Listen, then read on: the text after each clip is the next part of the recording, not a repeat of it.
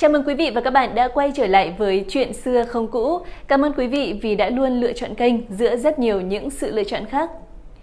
Quý vị và các bạn thân mến, vua Lê Đại Hành hay Lê Hoàn là vị vua đầu tiên của nhà Lê. Với những kỳ tích phá tống Bình Chiêm, tên tuổi của Lê Đại Hành lưu danh cùng sử sách là một vị vua anh minh, nhiều mưu lược, quyết đoán, có nhiều chính sách cách tân xây dựng nhà nước Đại cổ Việt hùng mạnh. Bên cạnh những điều này, vua Lê Đại Hành còn được hậu thế nhắc đến với nhiều những câu chuyện kỳ lạ kể từ khi ông chào đời cho đến lúc qua đời. Ngày hôm nay, hãy cùng với chúng tôi đi tìm hiểu. Chuyện ra đời kỳ lạ Quý vị và các bạn thân mến, theo Đại Việt Sử Ký Toàn Thư, Lê Hoàn là người Ái Châu, tức Thanh Hóa ngày nay, cha vua là Mịch, mẹ là Đặng Thị, từ khi có thai vua, bà thường nằm mơ thấy bụng nở ra hoa sen, một chiếc kết thành hạt, bà lấy chia cho mọi người ăn mà chính mình thì không ăn. Khi sinh ra vua, thấy tướng mạo con khác thường, nhớ lại giấc mơ, bà mới nghĩ rằng mình sẽ không kịp hưởng lộc của con. Được vài năm sau, bà Đặng Thị mất, rồi sau chồng bà cũng mất. Lê Hoàn sống mồ côi, may có viên quan sát họ Lê thấy tướng mạo khác thường mới nhận làm con nuôi. Càng lớn, Lê Hoàn càng bộc lộ khí chất hơn người, học một biết mười, tính tình trung thực, phóng khoáng. Khi trưởng thành, được bố mẹ nuôi cho xuống học ở lò võ Dương Xá, một trong những lò võ nổi tiếng bậc nhất cả nước thời bấy giờ. Tại đây, Lê Hoàn đã thể hiện được sự xuất sắc cả về võ nghệ lẫn binh pháp. Như một cơ duyên, ở lò võ Dương Xá, Lê Hoàn đã gặp Đinh Liễn, con trai của Đinh Bộ Lĩnh. Mùa đông năm kỷ mùi 959, chàng trai đất Ái Châu Lê Hoàn quyết định theo Đinh Liễn bắt đầu con đường binh nghiệp. Khi Đinh Bộ Lĩnh lên ngôi hoàng đế, với những đóng góp to lớn, tài thao lược, trí dũng hơn người, Lê Hoàn được phong tới chức thập đạo tướng quân, điện tiền chỉ huy sứ. Từ vị tướng nhà Đinh bước lên ngôi vua Năm 979, vua Đinh Tiên Hoàng và Nam Việt Vương Đinh Liễn bị sát hại. Đinh Toàn khi đó mới 6 tuổi lên nối ngôi. Theo lịch sử Việt Nam, thập đạo tướng quân Lê Hoàn được cử làm nhiếp chính đảm đương việc nước, xưng là phó vương và trực tiếp dẹp tan những lực lượng chống đối trong nội bộ triều đình. Dẹp được hiểm họa nội bộ, nhưng đất nước lại đứng trước họa xâm lăng mới từ phương Bắc – Tháng 6 năm 980, tri ung châu của nhà Tống là Hầu Nhân Bảo dâng thư khuyên vua Tống lựa thời cơ nước Nam đang rối ren, vua còn nhỏ, đem quân trừng phạt. Vua Tống đã nghe theo. Trước tình hình đó, Lê Hoàn được quân sĩ và Thái hậu Dương Vân Nga tôn lên thay Đinh Toàn. Sau khi lên ngôi, Lê Đại Hành, triều đình Hoa Lư và quân dân Đại Cổ Việt lập tức tổ chức kháng chiến chống sự xâm lược của nhà Tống nhưng vua Lê Đại Hành đã không vội vàng mang quân đi đánh mà tìm cách để hỏa hoãn trước. Lê Đại Hành đã hai lần sai sứ thần đem dâng sản vật biểu cầu cho nhà Tống để xin phong vương cho Đinh Toàn, nhưng những động thái này đều không được chấp nhận. Thực chất, những hành động ngoại giao của vua là nhằm tận dụng cơ hội, tránh cuộc chiến tranh và tranh thủ thời gian chuẩn bị lực lượng, tiến hành một cuộc chiến đấu chống xâm lược, bảo vệ nền độc lập tự chủ của đất nước. Cuối năm 980, 30.000 quân Tống theo hai đường thủy và bộ do Hầu Nhân Bảo và Lưu Trường chỉ huy ồ ạt tiến vào xâm lược Đại Cổ Việt. Nghe tin quân giặc tới sông Bạch Đằng, Lê Đại Hành đã trực tiếp chỉ huy, sai quân cắm cọc nhọn trên sông, chờ thủy triều lên, đem thuyền ra dụ địch. Khi thủy triều xuống, quân ta quay thuyền chặn đánh thủy quân của nhà Tống một trận tơi bời. Thủy quân thất bại thảm hại, quân Tống không thể tiến sâu vào nội địa. Trên đường bộ, tướng giặc là Tô Toàn Hưng dừng quân hơn 70 ngày, trần trừ không dám tiến. Hầu Nhân Bảo dẫn quân tiến theo sông Thương, kéo tới Chi Lăng. Tại đây, Lê Đại Hành đã dẫn phục binh đổ ra đánh dữ dội, tiêu diệt quá nửa quân Tống. Hầu Nhân Bảo bị giết, quân ta bắt sống quách quân biển, triệu Phụng Huân. Các tướng giặc hoảng loạn, vội vàng rút chạy về nước. Vua Tống Thái Tông buộc phải ra lệnh rút quân, từ bỏ dã tâm xâm lược Đại Cổ Việt.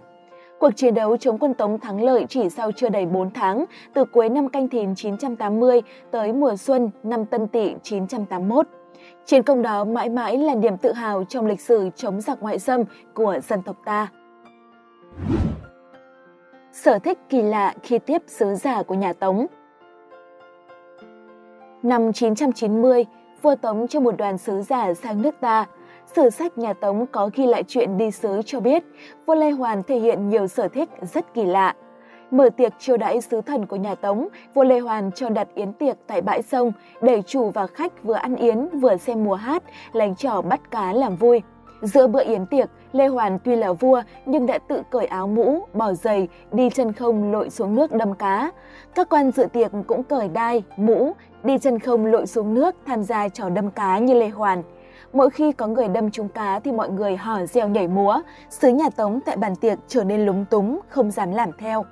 Trong khi ăn uống, Lê Hoàn thường tự hát để mời rượu các sứ thần.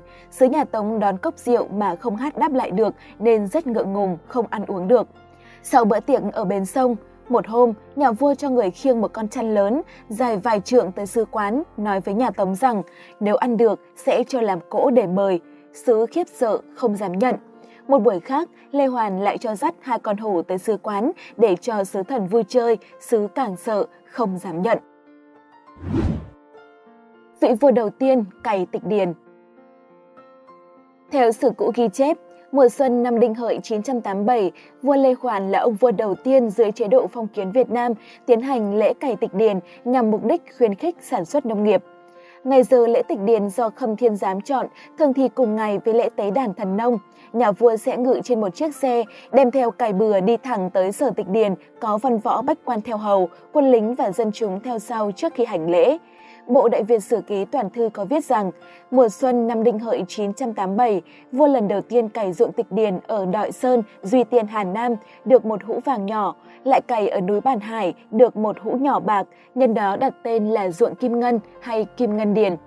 Hiện ở Hà Nam vẫn còn truyền tụng về câu chuyện vua Lê dùng mẹo khuyến nông và câu chuyện đó như sau. Sau những chuyến tuần du, vua Lê Đại Hành vẫn thấy nhiều ruộng đất bị bỏ hoang. Một lần trong buổi thiết triều, vua hỏi ý kiến những quần thần về việc đem vàng bạc chôn giải rác ở những nơi đất đai màu mỡ để khuyến dụ dân khai hoang trồng cây. Triều đình nghe vua nói vậy cho rằng không nên, bởi vàng bạc là thứ quý báu không thể ban phát bừa bãi được, hơn nữa để trong kho tàng để dùng cho những lúc hữu sự. Chẳng ai lại đem vàng bạc đi khích lệ khai thác đất đai, cái thu về chỉ là thóc gạo ngô khoai sánh sao được với vàng bạc. Lê Đại Hành chỉ ẩm ừ cho qua rồi bàn sang chuyện khác. Gần chọn một ngày mà vua vẫn lo việc nước, không đả động gì tới chuyện nghỉ ngơi ăn uống. Các quan bụng sôi lên mà chẳng dám nhắc. Mãi tới khi không chịu nổi, một viên quan mới bụt miệng kêu đói. Lúc đó vua Lê Đại Hành mới giả bộ giật mình, chuyển quan ngự thiện cho người mang đồ ăn cho vua và quan dùng tạm. Quan ngự thiện đã được dặn trước, vội sai đầu bếp bưng một đĩa xôi lớn còn nóng, tỏa mùi thơm phức, lại bưng ra một mâm vàng thoi sáng lóa. Cả ngày chưa có gì vào bụng, vừa đói vừa mệt, được nhà vua ban đồ ăn, các quan chẳng còn câu nệ gì, lập tức bốc xôi ăn. Chẳng ai đói hoài gì tới mâm vàng kế bên. Bây giờ, vua Lê Đại Hành mới cười, nói với triều thần rằng Bây giờ các khanh thấy xôi quý hay vàng quý? Mọi người đồng thanh nói xôi quý hơn vàng. Nghe vậy, vua nói tiếp, nếu vậy thì đem vàng bạc đem chôn ở ruộng đất cần khai phá để trồng cây lấy thóc lúa, có cái ăn là điều nên làm phải không? Khi ấy bà quan đều hiểu được cái ý sâu xa của nhà vua, cùng đồng thanh hô vạn tuế để tỏ lòng kính phục. Sau đó, các quan theo lệnh vua bí mật cho người đem vàng bạc chôn giải rác ở những nơi đất đai cần khai phá, rồi đi giao gọi. Cấy đất hoang mà lấy vàng thần, vỡ ruộng cằn để lấy bạc trời cho.